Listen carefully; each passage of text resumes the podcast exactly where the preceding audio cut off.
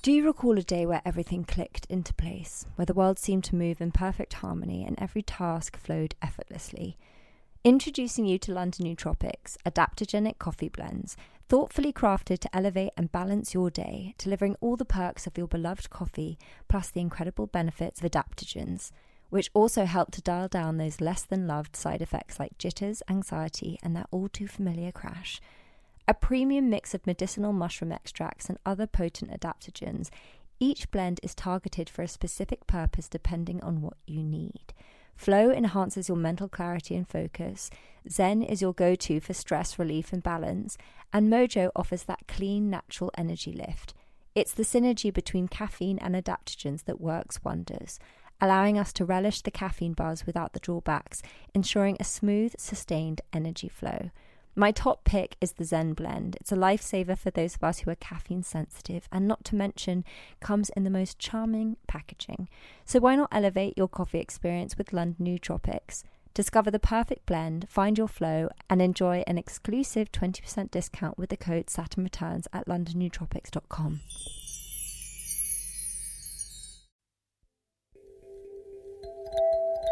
Hello, everyone, and welcome to Saturn Returns with me, Caggie Dunlop. This is a podcast that helps to bring clarity during transitional times where there can be confusion and doubt.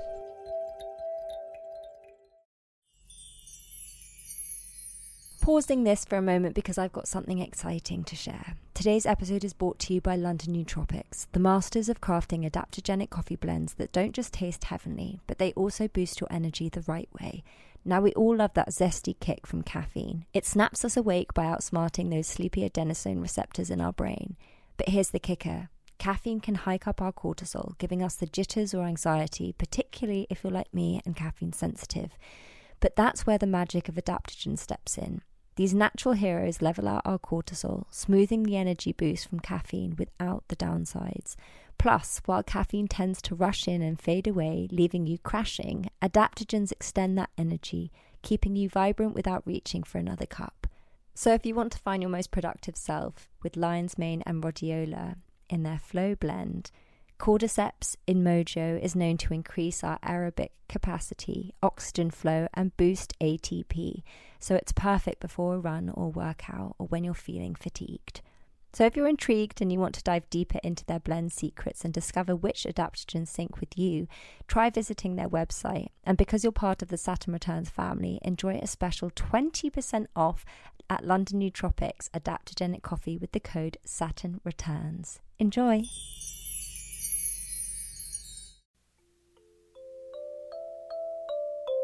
I always say, with all respect, like um, I'm a great advocate of talking therapy. It's very powerful, certainly probably saved my life. However, I believe, and it's just my opinion, that you need to get up out of a therapist's chair and involve the body in the healing process. So it's that combination of talking and somatic release, and that is true healing, both. Today, I'm joined by the lovely Donna Lancaster, who has worked as a coach and therapist for over 30 years. She was formerly head of teaching at the Hoffman Process, working with the Hoffman Institute UK, and went on to co create the renowned Bridge Retreat, which is a six day personal development experience. She has now made this experience into a book, which is a nine step program helping you to live more authentically and wholeheartedly. I wanted to speak to Donna because I'd heard a lot about her work and about the bridge from various people that have come on the podcast and people in this space and it was such a joy to talk to her. In this episode, we speak about the victory of vulnerability, how to build resilience through rejection, somatic healing, grief work, and so much more. Before we get into this episode, let's quickly check in with our astrological guide, Nora. The progressed lunar return starts at about 27 years old, and what it does is it brings us back to our subconscious impulses because this astrological phenomena is the one that relates not to Saturn, but rather to the moon. It helps us access forgotten childhood memories, dreams, wishes, but it also brings childhood wounds and traumas to the surface. In essence, this is really clearing the path to Saturn return by bringing into question, among other things, how our emotional needs are being met how we've been taking care of our mental health, the state of the relationship with our parental figures, especially the matriarchal archetypes of our lives. We're in essence being nudged to look at our own cup and how exactly we've been either filling it or emptying it without regard for the needs of the inner child. It's a time where we are taught to mother ourselves at least. That's the hope. It can be a tough time mentally, but if we exercise kindness, patience, but more essentially, subconscious reprogramming, it can lead to a rewarding Saturn return, one where we already have aligned our inner needs with our outer world. Well, Donna, welcome to the Saturn Returns podcast. It's such a pleasure to have you today. Oh, thank you so much. It's a pleasure to be here. I feel delighted to have been invited. As we uh, just jumped on this recording, I said that I was immersed in your book, and I feel like it's really. I heard about your work through a number of different people actually over the like last few years, but actually reading it, it's really hitting me it's really kind of going to a place on a sort of physical level that's stirring a lot of stuff. So I just wanted to say I, I, think you're an incredible writer and everything that you've created is amazing. But for the audience that doesn't know, would you be able to say a little bit about the bridge and who you are and what you created? Yeah, thank you. Um, so the bridge uh, was originally a retreat. So um, myself and my co-founder Gabby Kruger, we've both been working in this field for of personal development uh, for over thirty years, and we were wanting to create something that was um, that really reflected that sort of sense of a more kind of female energy and sort of you know that was really about nourishment and tenderness and compassion and kindness and gentleness rather than some of the ways we sort of experienced uh, you know working with people before. And so we created the bridge retreat. It was a six day personal development um, residential program so people stayed on site for six days. And um, and it you know it was really popular and it was a beautiful piece of work and and much needed in the world. And then um, the pandemic happened. And so we tried we tried to take it online and you know those people that did it online they believe they had a really powerful experience which, which is great. But for us it's a, it's an in-person retreat. And so um, we closed uh, like many small businesses we made a decision to close that. Um, but at the same time or actually previously I'd also been approached about writing a book about the kind of the the main sort of core stages of what it meant to symbolically cross the bridge. And so that's where the book came in. And really with the bridge closing I had the space to really say, okay, what are the core elements of this work that I know work after 30, 32 years of working with people? And uh, and here's the bridge you know, you started all of this. It's become incredibly popular now. There are a lot of people in this space, but at the time, I guess it was still relatively new, or there weren't so many people occupying it. What led you to start doing that yourself? Because I know your background was a social worker and that you had these kind of moments of rock bottom that kind of put you on that spiritual path, so to speak. Yeah, yeah for sure. I mean, I always say that the my greatest spiritual teacher was pain, and so like many people, we're drawn in our own healing uh, process without realizing it. We're drawn towards something that's familiar, you know, um, and you know, in my case, having been a child growing up in a family with domestic violence and a lot of addiction issues and very traumatized uh, childhood, so it was no, you know, no surprises that I uh, was drawn towards working with children in social work and child protection in particular. You don't have to be Freud to figure that, that one out.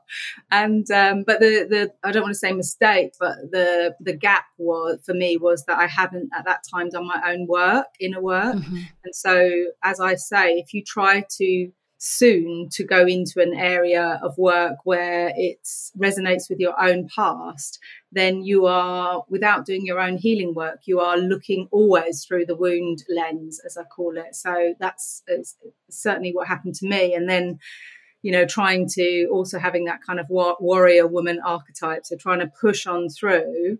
However, um, getting to a point as it starts at the beginning of the book, where I was face down in a ladies' loo at work having a full blown panic attack. And that like most of these kind of breakthroughs, stroke breakdowns, was was a big moment in my life, and that launched me into a different direction. But yeah, I've worked in so many different fields before that, after that. Um, but that was kind of a pivotal moment of leading me to go into a new direction, which was more healing work rather than child protection social work was really about very reactive just mm-hmm. you know mm-hmm. going in after a kind of uh, metaphorical bomb had gone off in a family and just kind of you know trying to patch it all together but it felt very sticking plaster ish rather than root cause and i was interested in the root cause was that the first panic attack you've had that one you describe in the book yeah i mean i'm not a panicky person. That's not where I go to, you know. And well, that's and, kind of what I was getting at because I think sometimes when people say that that's something they experience, um, the listener, whoever might think, oh, that's you know perhaps their disposition. But I think it's like you said, it was the first time you experience something like that, and it's worth taking note when your body does go into that state. Totally, and and I think that's why I thought it was a heart attack because it was so alien to me to feel extreme panic. And anyone that's had a panic attack, this isn't mild anxiety. You know, this is disabling kind of uh, it, it, feels like you're going to die you know and i really really did feel like at that point i thought i'm having a heart attack that could only be the only thing because it was so much pain around my heart. I couldn't get my breath. I was on the floor, couldn't stand, you know, and I couldn't catch my breath. And I just thought, I must, you know, I'm going to die. So that's how extreme it was and very, very out of character. And I've never had one since, thank goodness.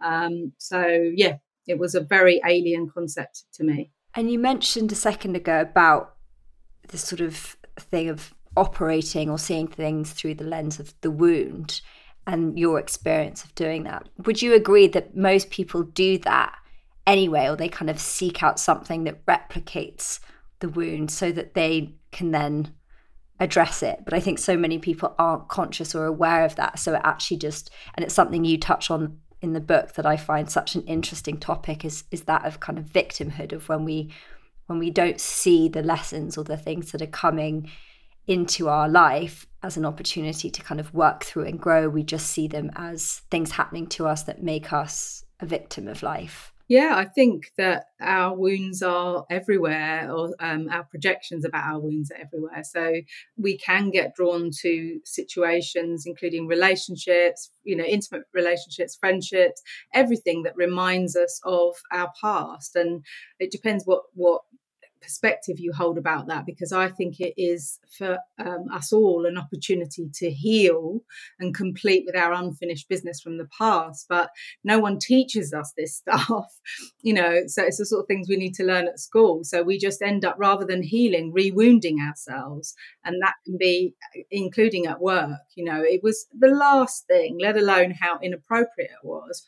But the last thing I needed as a traumatized, a survivor of domestic violence from my childhood was to go into household after household after household where there was abuse and violence and addiction, active addiction, because you know that was not healthy for me. And as I said before, it meant that I was always I was making really big decisions, not alone, but certainly part of a decision making process about um, about vulnerable children um, through a wound lens. So yeah, I think it's one thing if you work in a, a, supermarket, as an example, where you might be a bit reactive with the customers and, and your wounds come through in that way. But when you're in a, a very a job where you're making big decisions about vulnerable people, it, that's when it gets really, really dangerous. And so there's so many opportunities to heal, you know, um, but nobody's explaining this stuff to us. Um, we have to kind of stumble across it, you know, if we're lucky and also what that must have been doing on your nervous system you know every time you were in those situations. But because it wasn't directly your experience or happening you probably sort of thought oh i need to just like you say put on that warrior front and and deal with this stuff because i'm helping and this is my role but not actually recognizing how it was impacting you every day. No absolutely. And and because of like you say because of the warrior I was really good at pushing on through, you know, and that is a survival response, if you like. And and um, I was very very good at it until, and this is the beautiful thing, Caggie, about the body's wisdom. Until my body brought me to my knees literally and my body said just no more you know it's not happening donna and and it was a beautiful moment and now i've learned from you it was a saturn return moment because i was 30 yeah i was going to say when i was reading it i was like this was your sat i mean it could not be a more like just such a saturn return story at exactly that time and in such a dramatic way when everything just kind of came crumbling down but essentially it was so you could build things on a on a more solid foundation. To kind of go into that point a little bit about the body's wisdom because i think it's something we're becoming more in tune with and aware of but it's still relatively new territory for a lot of people. And i think we are also very programmed to be very in our heads and disconnected from our body. And that's something that i definitely was for the majority of my life. How can people or like how have you noticed when people aren't aware of their body and how their body might be speaking to them? And how can we start to communicate better with our with the sort of language of our body yeah i mean it's such a, an important question and, and i think you know so many of us are operating from what i call the neck up you know and it is it's just like the body's like a you know you maybe take care of it quite well and you you do your yoga and you do your exercise and you work out and you put nutritious food in it but it's like treated like a machine. It's like a separate entity and the mind is doing all the so-called work and and this body just carries us around you know but as you know we are one holistic being and and the thing that um so much of my work is about is about supporting people to not leave their body as a lot of traumatized people do to not disassociate to start to learn to safely re- in, be embodied to actually be in their body completely. And that is a slow process you know and for many people it takes time but so much of the work i do is around uh, things like shaking, so therapeutic shaking, based on the work of Dr. Peter Levine. I don't know if you know his work. I've No, he, no, he, wrote an amazing book, Caggie, called Waking the Tiger, and it's really looking at how animals that are not kept in captivity generally under challenging and stressful situations don't afterwards suffer from trauma because why? Because they shake. They have this organic process where they shake and and do deep breathing you know and that's a lot of the groups that i do is we work with physically shaking the body because we are animals um, and allowing the body to help support itself to access and release some of the tension and constriction in the body and then also breathing and breath work and that's why i think breath work has become so so popular is because people are recognizing it's a really great way to calm the nervous system and to get back into the body my boyfriend's reading that book because i've seen it at his house but I didn't know what it was about. So it's basically the observation that animals in the wild will shake their bodies afterwards in terms of processing what they've just experienced as a natural instinct. Yeah, exactly. And our natural instinct is the same. I mean, obviously, we're doing Dr. Peter Levine's work an injustice, but, but in a nutshell, it is that we are animals. You, if you think about when you are, um, you get a fright, your your body starts to shake. You know, you start your teeth start to chatter, you go into shock. But what's happening is we are um, not allowing that to complete the process. And so, you know, even Dr. Peter Levine in his book, he describes a situation where he's hit by a car and the, his body starts to go into this kind of shaking and then they pin him and try to strap him to a um, bed, whatever it's called. Yeah, and he, because he, of his wisdom, he's kind of saying, "No, don't strap me down. I need to do this." You know, and they're like trying to stop his body shaking, and uh, you know, fascinating. So it really is that uh, supporting the body to do what it naturally knows to do. The body is so wise, Caggie. It knows what we need, and and that's why I was face down in that toilet because the body just said, "You, you know, in a way, I was having a heart attack because my heart was so broken, and the body just said, no more. Down she goes." Because also, and you spoken a lot about it in the book about how you know in the the mind it's very linear and we we sort of give ourselves like a sell by date to grieve things and to our experiences kind of run chronologically. And then we're like okay well so many weeks has passed. I guess i'll just move on. And that's such a common thing that people say like you know you've got to let let it go whatever. And even though that might come from a good place if the body hasn't it's not going anywhere. And you there was this beautiful line where you said you know time isn't necessarily a healer, it's a great distancer or something along those lines. And I was like, wow, that is so true because I know people in my life and my family that are experiencing unresolved grief. But the logical mind is like, but that happened 30 years ago. How can I possibly be feeling these feelings now come to the surface? And I think, you know, the pandemic impacted people a lot in that way because suddenly we had this space. We weren't able to sort of numb ourselves quite like we used to with busyness or whatever it might be. And so, yeah, even you speaking about that story just now of him getting hit by a car, like it was a very minor thing that happened to me, but I was on the back of my boyfriend's at the time scooter and got hit we got hit by a car coming through traffic it it was very foggy it was that kind of time of year where like it was just was probably you know November or something, and the car just hit the side of my leg, and I just remember being in the most agonizing pain and shock. And sort of, I guess there was like a trauma there. But even you speaking about that story of the man, I can feel that part of my leg like twinging and that happen and it brings up this sort of like feeling that i I guess I ha- I don't know whether it's something that I haven't quite processed. And also, I notice whenever I um if I'm working with a PT and they make me do certain things on that leg, all this emotion comes up, and I and I just don't want to go there. And like I've had, you know, just cried and cried and cried from doing an exercise on my leg. Not that it's painful, that it's just accessing a part of my body or an experience that I perhaps haven't haven't let go of or something. Yeah.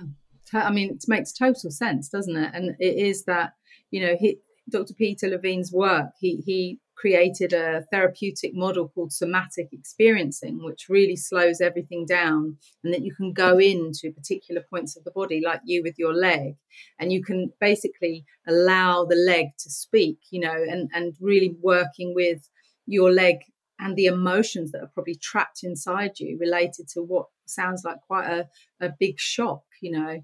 So, um, yeah, and there's, I don't know if you've heard of the treatment of Rolfing either. You, have you heard of Rolfing? No.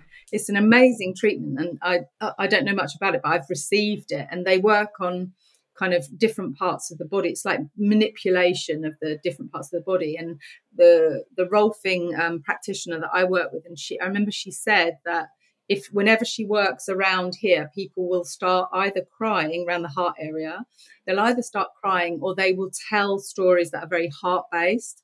It was fascinating. And she was saying that when she did the head, the head would, you know, become very busy and they'd start, but it was literally like as she was manipulating them, they started to release these old blocked emotions and fascinating stuff. So is it both sort of somatics and talk at the same time? Well, I mean, I think that certainly that's what I believe in my work is that we need the cognitive, you know, we have a mind for a reason. And so we want to, uh, we need the cognitive piece to make sense, to join the dots. That's the awareness piece.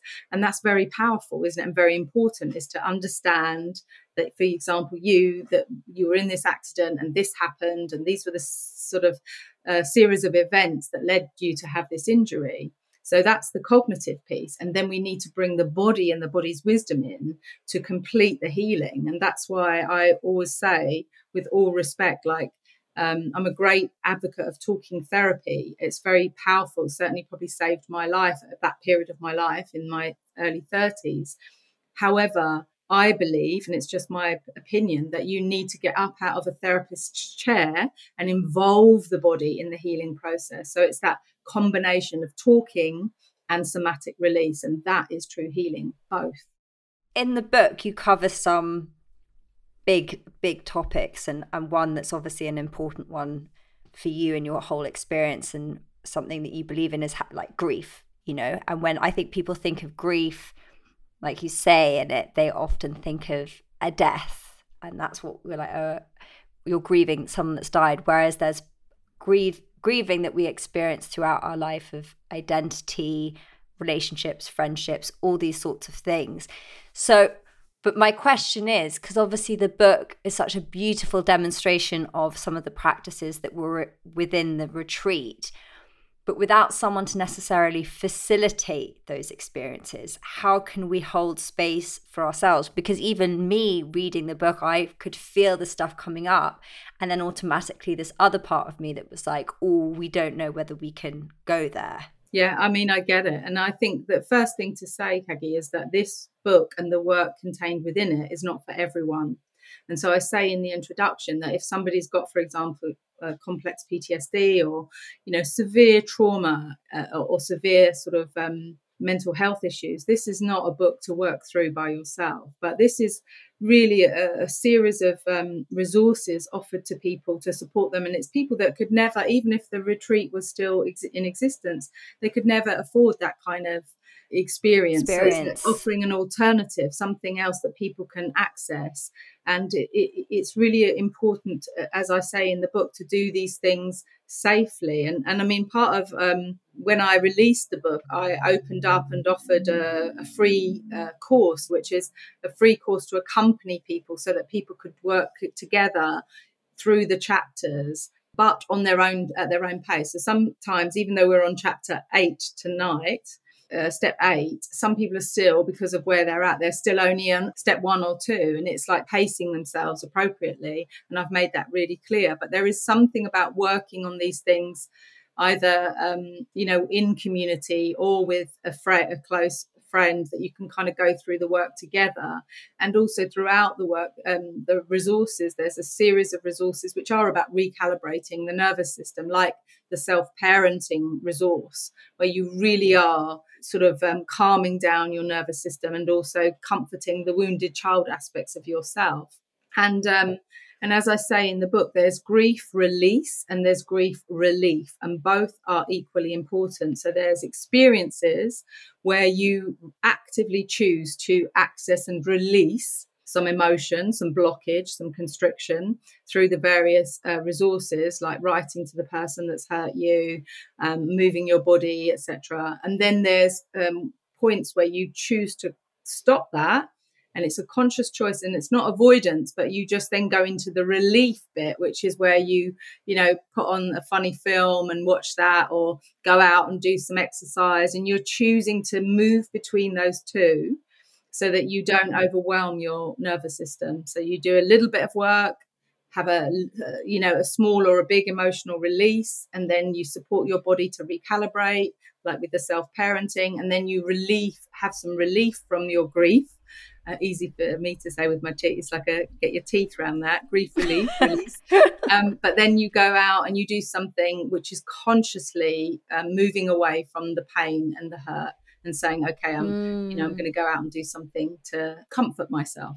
I think that's so powerful because I'm sure for a lot of people listening and myself included that it feels like this kind of work would be like opening Pandora's box and once you open it you have to just rummel through everything and it's just going to be this overwhelming avalanche of emotion and like history and experiences that your body just couldn't possibly handle in one sitting. And to i kind of apply that with everything in life. I'm always like oh i must do it all at once yeah, and then yeah, yeah. it just becomes too much. So i really love that sort of dance between like you say release and relief or perhaps the sort of inner child work and the parenting work and kind of running those things in tandem so you're like also it, it's an exercise in itself that brings about the awareness of those two parts and i think that that's something that we we've explored a lot in this podcast and it's been such an instrumental tool for me in my own journey to have that awareness over that child and that parent. So, for, for the audience that perhaps hasn't listened to an episode around that, would you be able to explain from your own perspective what what you mean by those things. Yeah sure. So i mean the wounded child is um, is an archetype. So it's an aspect of ourselves that we recognize carries an emotional wound from the past. And so you know i always give the example. So if there was a life event that happened to you say in childhood doesn't always have to be in childhood but let's just use that as an example. So, say when you were five or six, your parents divorced, and that was really difficult for you. And then, if you imagine that you didn't then um, your parents perhaps with their own challenges around that divorce they didn't perhaps give you the time to express how you felt and it wasn't talked about or processed. So what happens for us as individuals is, is that we then become emotionally arrested at that age. It's like there's a part of us that's still five and so we look, you know, we grow up and we look like an adult woman, man, person. And yet there's parts of us that usually get triggered in intimate relationships or at work that then, yeah. yeah and then that five year old abandoned child, and she felt abandoned by perhaps both her parents but through the divorce uh, gets reignited again and it's like she's very alive so that's the wounded child and we have many, most of us, you know, if you've had any kind of life experiences, you have a, you know, a five year old, a seven year old, 11 year old, a 13 and a 17, but enough about me. But it's like those are the wounded child archetypes. And there are also other child archetypes that we move into as we heal. So as you go, what I call going back for the five year old. So you go back and you, you basically allow that part of you safely through the resources here or in therapy or in a group session to allow yourself to safely access and uh, and release the emotions that you felt and actually have a voice to give a voice to that wounded part of you that was that is five that's still in there and and then when you do that when you really let that part of you feel seen heard and understood be validated in their experience, which is what children need. It's what we as humans need to feel that we're seen, heard, understood, and validated. That's what we need as humans. And, and so when you do that for your five year old self, then what happens is she can emotionally grow up.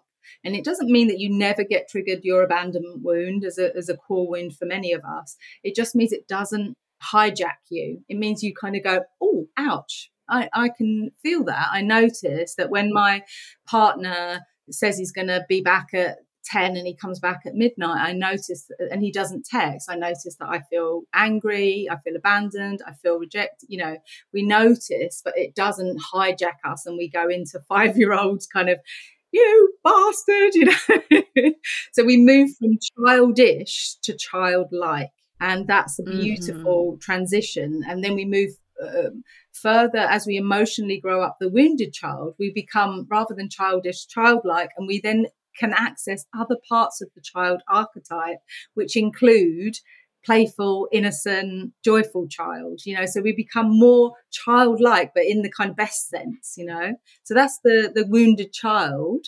And then there's the what you know could be called the parent and what also as an archetype we call the wise adult so it's like the parent in you the wisdom of you some might even call it your spirit i would but it's like the part of you that knows the part of you that can take care of yourself, the part of you that has your own back, can hold your own hand, that really solid inner elder, if you like, can comfort and soothe the wounded child part of you. And the more the more you do that with yourself in the ways that I've described, that wisdom just gets stronger and stronger and stronger because you're not you haven't got like a, a, you know a family of five ten inner children running rampage. Because that's the other thing Caggie is that like kids you know children will start off saying like tugging at your jumper and saying like um, i need help and they'll say it in a you know an ordinary volume and then then they'll start to go hey i need help and they'll start to raise the voice.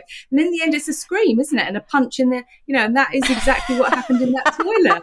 It's like i will get your attention. And we have a tantrum because it's like come back for me you know? And that is yeah. really what it's all about is about going back for that five year old little you that's hidden under the bed, that gets activated with bosses and figures of authority, your partner, friendships. And then you heal that and then you welcome her home. And then the childlike wonder comes out. Beautiful.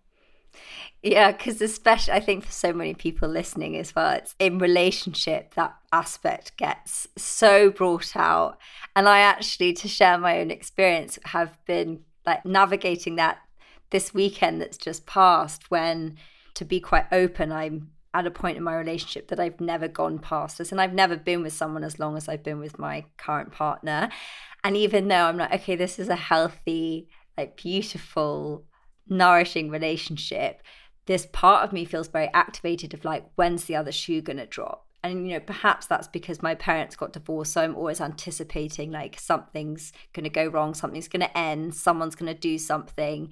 But then how how present that inner child part of me is. So when anything is said, I will interpret it in a sort of like about through the through the wounded lens, you know, through that kind of abandonment. And then my system will go into sort of shutdown. It's this fearful avoidant thing where like I want to both sort of be taken care of and told that it's okay, but also to push away and run and how that will kind of escalate when I'm sort of like behaving in a way. And you and you use the word and it's what I use is I have enough awareness that I can communicate whilst it's happening but every time I do speaking my truth about how I'm actually feeling and what's going on feels so exposed and vulnerable. And like I am 5 years old speaking to a parent that it gets hijacked every single time by emotion. And it's not that and that that's usually crying. And it's not even that i'm thinking oh i'm i'm sad. It's not actually that i'm sad. It's just the vulnerability of speaking in itself that then the emotion just just floods it. And i yeah it's something that every time i'm like i don't even know where this emotion is coming from. From your 5 year old self. I mean it is it's such a beautiful honest share Caggie, because it's probably universal if we were really, really honest, unless you had a really secure childhood, unless everything, which I'm always, you know, very curious about that. You know, if you had so called perfect parents, you know, you've got some challenges because that sets its own set of challenges around no one's good enough, etc., etc.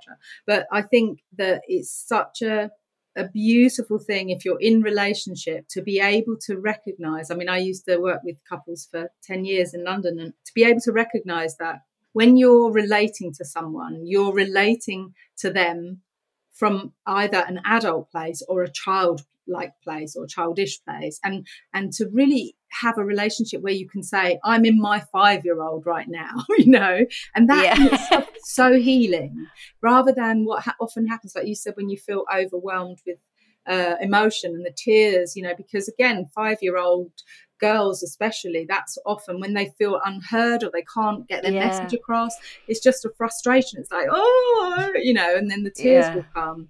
But to be able to say to a partner i feel five right now and then to say what does your five year old need? And you might be a hug it might be i just yeah i need you to cuddle me or whatever and there's nothing wrong with that. It's beautiful. And in that moment of healing and then it's about the, the five year old when she's settled her emotions to then say, What I need to say is, or I need to, you to hear is that when this happens, you know, I feel X or whatever, for example, not you made me feel. That's to be avoided yeah. plague. But but you know, that kind of really looking even at your partner and saying when when they're responding or reacting to you in a in a dialogue is like are they in their adult or are they in their child right now? Because often we're hmm. in our child and their partner's in their child. And it, yeah, two well, it sets off the other. Yeah, good luck with that. If you have an argument from two five year olds, it's not going to end well. but that's often what happens because also, like to go back to what we mentioned at the beginning, is we will be attracted or drawn to people that perhaps not replicate our wounding, but is an opportunity for hit to heal. So I understand that sometimes that can be seen as a as a toxic thing because we're repeating cycles that are unhealthy but it can also be a beautiful thing because relationships are such a container for our healing but equally we will probably activate each other and that's a very normal thing and something that I've tried to also learn within that is sometimes having like a moment apart but actually it's saying, okay, let's just take five minutes to calm down because once your nervous system is activated, it's really hard whilst you're together because almost the presence of that person is making you feel you know, spiky and ready to attack. And then that energy will make them sort of spiky and ready to attack. And before, and that's how these minor, minor conflicts end up exploding. And you're like, how have we ended up here when we're talking about the dishwasher? Do you know what I mean? I know. It's so beautiful though. I remember a couple came to see me in my practice and it was about, they thought it was about the loo seat, him leaving, leaving the loo seat. And I said, it's never about the loo seat. It's never about the loo seat, you know. And we always joked about it being loo seat Gate, you know. And, it, and then when you dig, you know, it's about you have to re- really dig dig on that, and it's it's almost like a red herring, but it's actually a trigger to then help you do the healing. And then, you know, she felt disrespected when he kept leaving the seat up. He was a rebellious teen. She felt like, you know, this seven year old girl whose dad didn't love her, you know, and you work out the dynamics. Yeah. It's fascinating. And then you and realize, then one, it's not about the toilet seat, and two, there's an opportunity for healing and growth here. And also to be able to see each other's experience, because that's such a a big component here is that one's truth doesn't invalidate the other. And we often get into this, well, this is what's happening for me. So, you know, that's all the story is. Whereas actually, those two things can coexist and neither party is right or wrong. It's just like what's going, really, what's going on internally that's being triggered externally. And so when we can have that conversation with our partner, when we're like, okay, this is what happened to me in the past. Therefore, when these things are said or this happens, this is what might happen, you know, to me and how I might react and then it kind of gives us this opportunity for like you say this this beautiful experience that can be shared where you can actually become a lot closer from it but it does it does require a lot of vulnerability that you speak about in the book and how like crucial that is and i think we we are all aware of the importance of vulnerability but actually actioning it is often a different story because it's usually tied up with the parts of ourselves that we want to keep hidden Yes, you know, as a what I call a warrior woman in recovery, believe me, I know the challenge of vulnerability. It's the warrior woman's nightmare, worst nightmare, and it's actually essential if you want to have authentic connections. Is if you really want to take your relationship or any relationship to the next level, we need to be courageous and it takes a huge amount of courage to go to our partner or our friend or the person that's hurt our feelings or whatever and say that most vulnerable making thing, you know, whatever that might be. And it is, and it's also exquisite. You know, I think in in the book, I don't know if you remember or if you you've got to that point yet, but there's this couple that I called, I think Holly and David, and they're in the relationship session with me, and and it gets exactly like that escalating kind of toilet seat moment where it goes from something seemingly meaningless and then suddenly I think it, escalates and then she is attacking him and he's attacking and i get them to pause and like i think you're absolutely right the pause is so important. And then i ask her if she can say what she needs to say in a way that brings in her vulnerability. And she then says something like i can't remember it verbatim but she says something like i'm terrified that you don't love me anymore and that you're going to leave me and that's the truth. And in that moment it was so beautiful Caggie because he reached for her because it's like when we hear that kind of vulnerable truth not always yeah. sometimes it terrifies us and someone you know he could have run for the hills but he he just reached for her and it's not a happy ever after story they didn't stay together but it was a beautiful ever after story because they they navigated their separation and later their divorce from a place of mutual respect and loving kindness which is all we can yeah. ever hope for beautiful Oh, that literally hit me so hard because like if you create enough space in that moment when everything is escalating to actually come to that place of vulnerability because also you need that little bit of distance in your sort of cognitive thinking to recognize yourself what's actually going yes. on because when we're in the moment and like we're feeling that feeling we think it's about the loo seat you know yes. we yeah. even though our body's like perhaps overreacting to a lose but we're like no this is what it's about. You need to have that like moment to pause to go this is what i'm actually wishing you know this is what i really need to say. Yes. and like you say that's such a beautiful invitation. And i also love that that story in a way wasn't a sort of quote unquote happy ever after because such a big important learning and message of mine is it's it's not about the outcome the victory is in the doing and when you can communicate that sort of truth to your partner and more importantly to yourself like mm. that is a victory absolutely it's a true victory and it's a it's a moment where you know it's also that thing where you are vulnerable just for, like you say, the, the process of opening your heart. Because where does vulnerability take us? Into a heart. It's a softening process. So the more vulnerable we become, the softer and more tender we are. And what does the world need more of? More tender and softer and loving and kind and compassionate people. So vulnerability is a superpower. And it's also, it doesn't always work out. You know, I remember um, another client, and she wanted to ask somebody out for a date um, from her work, and and I was encouraging her to kind of ice this guy out, and just sort of saying, you, you know, and she said, "What if he says no?" And I said, "And you've asked." You've dared to ask for something that you really want, and it's okay. He has it because it's a question, not a demand. It's not, you will go out with me. it's would you like to come out for a coffee? Would you like to come out? You know? And so she dared via email that was as that was as much as she could do. And he didn't reply. And so oh my no i know. The wonderful thing is we worked with the the victory as you call it of her vulnerability. Is like and she was so proud of herself. Uh, you know she had that initial ouch and it builds resilience by the way which is a big theme in the book. And and then it was like oh my goodness, I I dared, you know, I dared to ask this man out, and it did it it almost didn't matter, and it she said it kind of shows that she felt like it was like a lucky escape because he didn't even have the decency to respond, you to know, respond. to sort of say, you know, no, I'm washing my hair or something.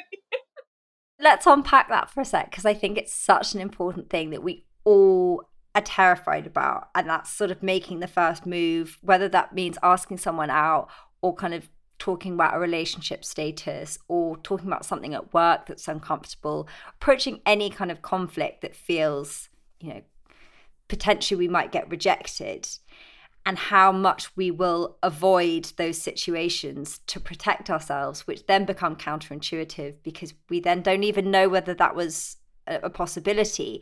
And a lot of people, I think, will, you know, you get left in a state of of wonder. What if?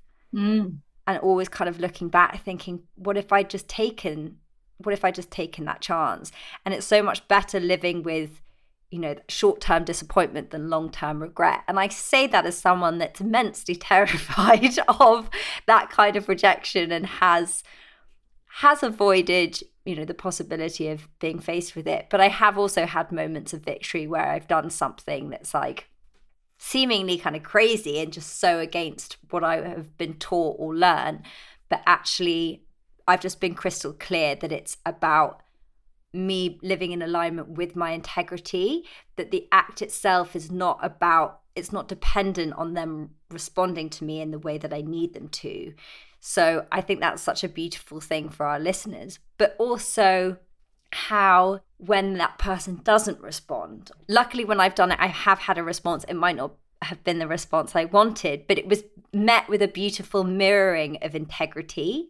And that for me was so powerful because it's like you say, you kind of are living from the heart space and a rejection doesn't always need to be painful but we're living in this this modern phenomenon of ghosting where people just go silent and, that, and it's such a painful thing for people so how for our listeners when they are going through that, when they have perhaps done something brave and it's not been received in any kind of way, it's just been ignored, how can they navigate that? Because it often unearths all our insecurities and all our fears of our worth and our lovability. Yeah. And it's again, it's that beautiful kind of collective experience of being human. It's what connects us is that we're tribal. We all need to belong. We all want to feel that we belong and that we're welcome.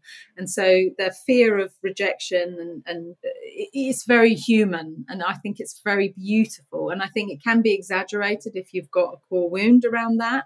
And also, I, I, I always say, I, I love that part of myself. I love the part of myself that is still gets nervous when I come onto a podcast with somebody I've never met before. You know, I love, I don't go, oh my goodness, I'm nervous. I'm like, oh, look, the sweetness. There's that six year old Donna that she's still like, will Caggie like me? And I'm so it's so lovely to see her. You know, she's still alive in me, that part of me.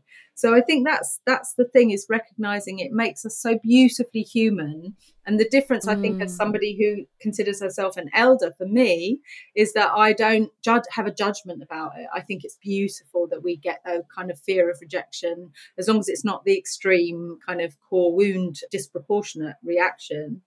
But I think for, for your listeners, it is about like you said the victory is in the is in the action. It's in the process. It's not in the result. And and so i think it was simon sinek that said that uh, you know how you build resilience fundamentally is through so-called failures failing over and over again. And i've definitely done that you know i don't know about you. And it is that thing like with real intimate relationships or whatever it might be is you not only so-called failing at them but then you you kind of look around in kind of the rubble of your last relationship and you get some gift from it. And i always describe it as a turd bowed gift. It's like a gift but it's got a turd for a bow because it comes at a high price. And that's that thing of pain being a great spiritual teacher.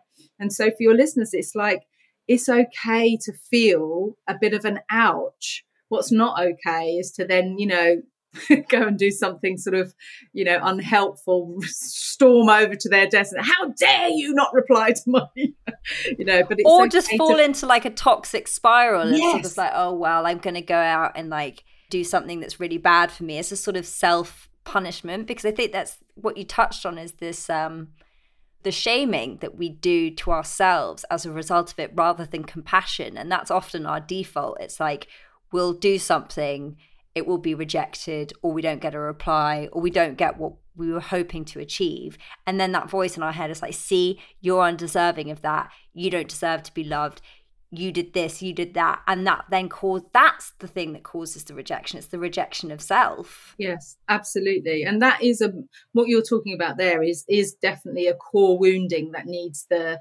attention. That's the five year old that we talked about. It's that part of us that we need to to really turn towards and figure out.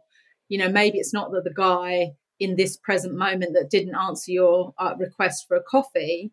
Maybe it, if you go back when did you first feel rejected? When did you first feel that you weren't welcome? When did you first feel and it's usually childhood you know? So we, when we join those dots and, and do the grief work as i call it which is allowing ourselves to have those feelings about the, the original source of them what happened way back when what that means is then when we come to these situations we're you know a little bit uh, more resilient each time and so you just get, and, and if you take enough risks with your vulnerability safely, and you really put yourself in situations of so called failing, what I would call stumbling and bumbling, you know, and you end up nose down yet again in humility street, as I call it, and dirt, and you kind of look around in the dirt, what can I learn here? And then back up you get is what happens, Caggie, is you just get more and more resilient. And then you realize, and this is a beautiful thing which links, I think, to Saturn return, is as you move into that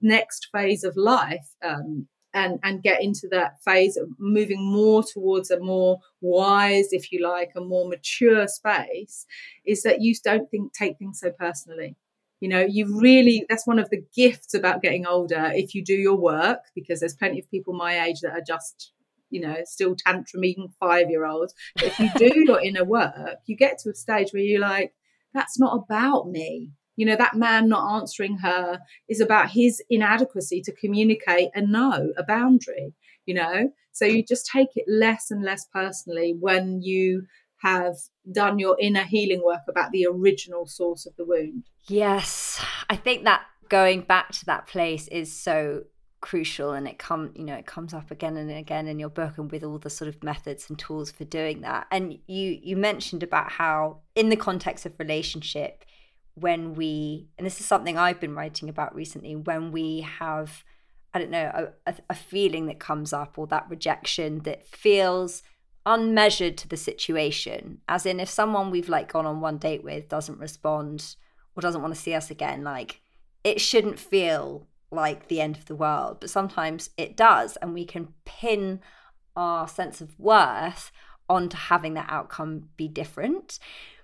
How much do you think, because you speak about childhood being the early imprint of that, but our early adult relationships in term i mean around like you know our teenage years which i don't th- we're always kind of in psychology focused on the 0 to 7 and those formative years usually impacted by our parents and that dynamic but how much do you think the sort of 14 years when we are first exploring you know because that it, within the sort of saturn return space is is also a, a, Saturn square. It's a moment where we initiate into a, a, level of adulthood again, and we we experience that through going through puberty and this very big shift in identity and our our role in the world and who we are and and moving through it. And it's very un- it's known as a very uncomfortable time, but then also how we then interact with the opposite sex and exploring that side do you think that that plays a big part in how we operate in our adult life in relationships yeah i mean uh, you know teenage years are yeah i mean who would go back there sorry it's so so challenging in so many levels and i think more than ever now with social media etc i really feel you know for young people but but i mean in terms of teen relationships onwards, it depends again what lens you look through, Caggie. Because for me, first of all, the level of your resilience and self belief at that age will be defined by your early experience of childhood, and then that is just you know you you're a super super insecure teenager. Generally, there's something earlier that has impacted, like a significant divorce, like a parent uh, dying or going away when they were young, like something like that early on can have a massive ripple effect. And so they come into their teens, let alone with hormones raging, etc., etc. But they're already feeling a sense of lack of grounding and instability and insecurity. And so then you kind of make, you know, the relationship choices seem that much more impactful because you're not on solid ground. And so there's that element. But I mean, the thing that I'm trained in is imago relationship therapy. And in imago relationship therapy, imago means image. And the theory is, and again, this is one theory, not saying it's absolute or it's true, it's just one theory of which there are many. It's certainly been very uh, helpful in my experience working with couples for 10 years. And that is that we are drawn towards people, even from teenage years, that remind us of both the negative and the positive qualities of our parents you know? So it's like you are already and this is the beauty of the universal intelligence you're already in your teens being drawn towards people that remind you, and most teens would go, "No way!" You know, I'm not of my mother. How horrific!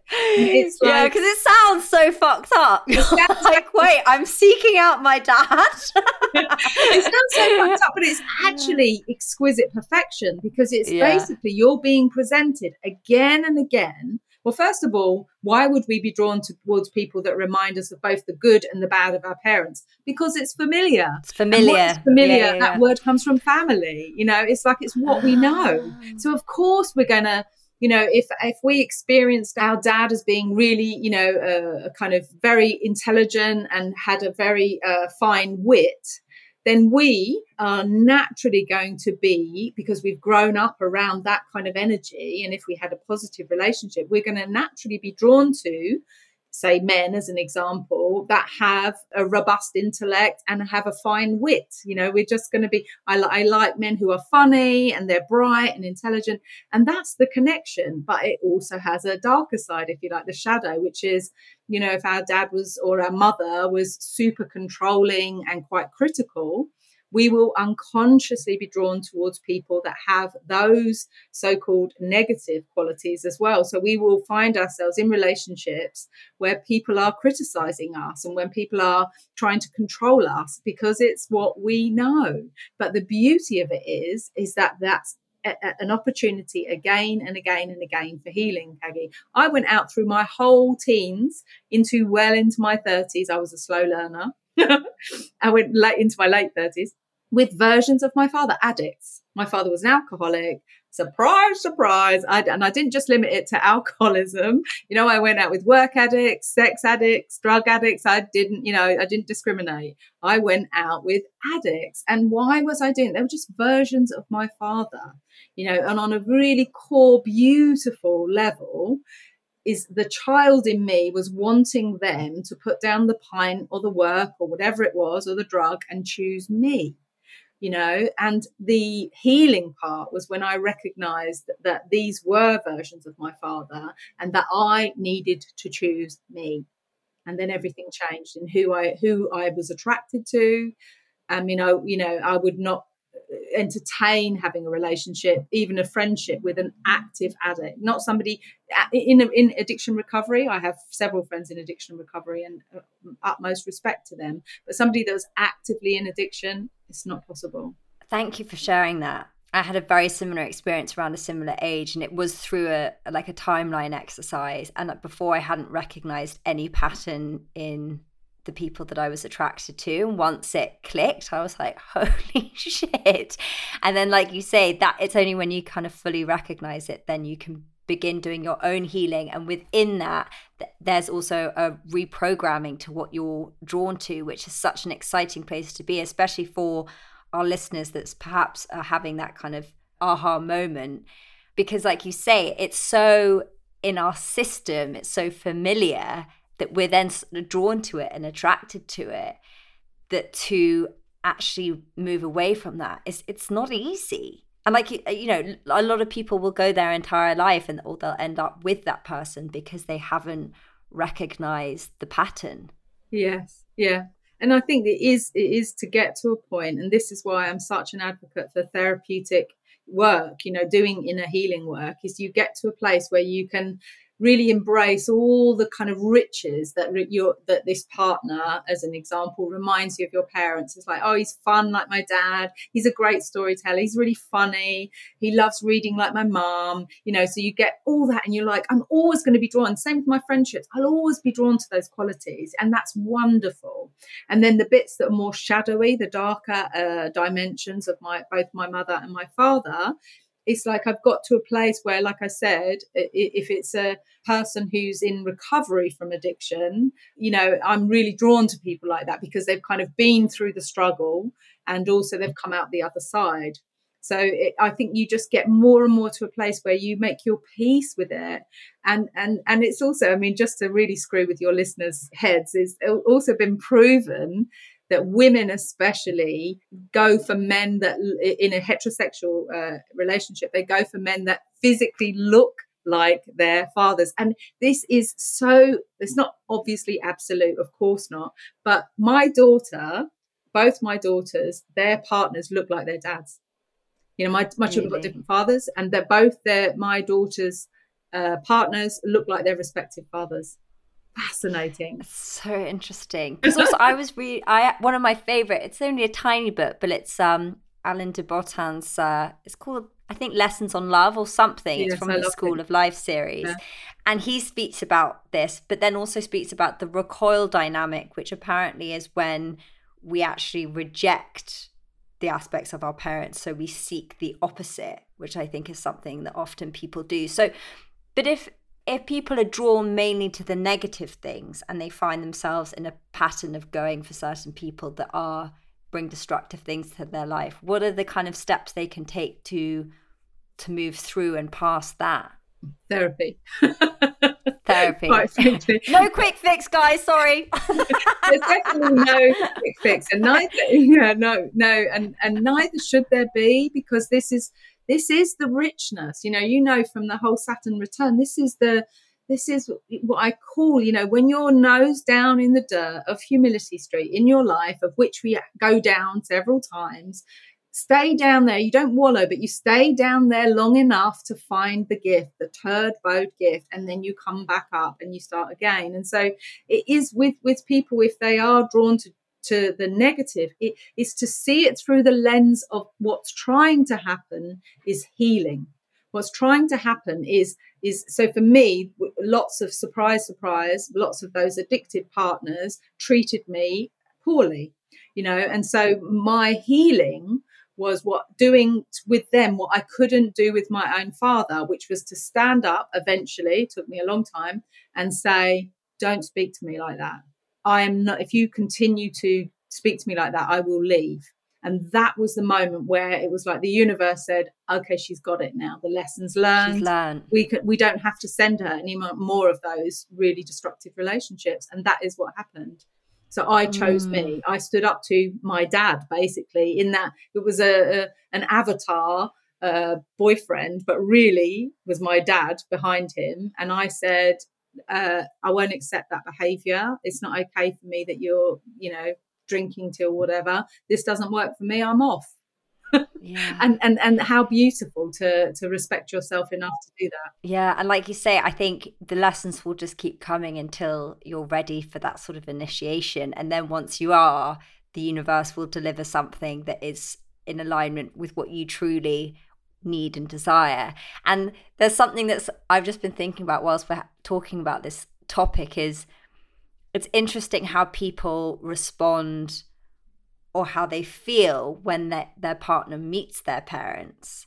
Because i think obviously we care about what our parents think but it can often throw people because you're like do they like them you know it, it plays such an important role. And obviously if you are going for someone that is like a replica of your parents like they're more likely to get on. So you feel again it reinforces that like oh yes this is all good. Whereas if you've actually gone some for someone that's right for you based on your truth it doesn't really matter what your, your your parents think of them. Do you know what i mean? I think that's just an important thing i wanted to add there because i think we can often pick people through the lens of our parents validation as well. Yeah i think i think that that is um again very human and very natural. And and the more we we kind of get into that kind of healing those wounds from the past and really becoming into an emotional grown up which is what this book is about which is what my work is about is supporting people to grow up emotionally and also bring all of the delicious qualities of the childlike rather than childish you know. So you know i always say i'm 5 and i'm 55 and i'm 5 in the best possible sense and and then it becomes less important like you say to need the validation of your parents and but there's also the recognition of transference. Do you know about transference Caggie? no. Yeah so transference in a nutshell again transference is when we transfer the past over the present. So we react to people standing in front of us, like me with the addicts. But so, say your partner, so say like the example you said when you have some conflict with your current partner, and o- often what we're doing is we're transferring a past, i.e., a parent usually, over our partner. So we are in what I call a transference trance, which means we're speaking to them through the kind of transference trance as our parent, not our partner. Does that make sense? As in, we're speaking to them as sort of, I guess, the child version to our parent. Yeah. So, for example, if your if your partner came home later than you expected and it triggered in you that feeling of being abandoned by your dad i'm not saying this is you but just as an example and so then they come in and you notice you would have a disproportionate reaction when it's really big is that that saying which you may have heard of when it's hysterical, it's historical. Meaning, yeah, it's my favorite saying. because when it's disproportionate, when you're hysterical, you know this isn't about the toilet seat. This isn't about my partner being 10 minutes late. This has triggered something really old and painful inside of me. And then what happens in transference is then we can then we become like a child talking so you're like you felt abandoned or or rejected by your partner because he didn't text you to say he's going to be late you go into a childlike place and then in transference you can't even see your partner as in not literally but as in you're you're going through the trance and speaking to your dad and it's like you're basically saying no no no you should da, da, da. i felt this da, da, da. and it's like I'm 10 minutes late, you know, and that's transference. And people are in transference all the time with their bosses, brackets, parents, any figures of authority basically are often transferred onto. We transfer our parents over the top of them. God, that's so powerful. Well, thank you so much for joining me today. I have oh, learned pleasure. a lot, a lot to digest for myself and also for our listeners. And yeah, we'll put a link in show notes to the book. And thank you again for coming thank on the show. Thank you so much, Caggie. It was a joy. when we do get rejected in life, which inevitably we all will at some point, what's really important is to come to a place of compassion rather than shaming ourselves. And that was something that I found really useful from this episode. I also found this piece around reprogramming what we're attracted to once you get to know your wounded child super interesting and how we are drawn to our parents. And I think that that is such a bizarre thing, but it's also so true. And it's quite a lot for all of us to kind of go and unpack. So I hope that gives you some food for thought.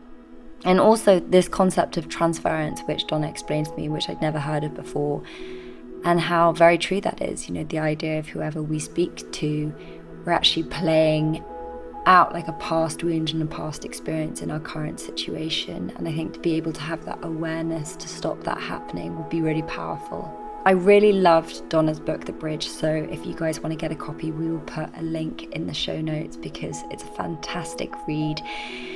And yeah, I just loved her story, especially as it was a Saturn return experience of her having that rock bottom, that spiritual awakening. And so much of this wisdom goes to show like the body is keeping the score, the body knows, and we just need to listen to it, to re engage, to nurture that connection a little more. If you enjoyed this episode, I would love it if you could share it with a friend who you think might find it useful, or write us a review on Apple because that helps us get discovered by more like minded people. Thank you so much for listening to this episode of Saturn Returns, and remember, you are not alone. Goodbye.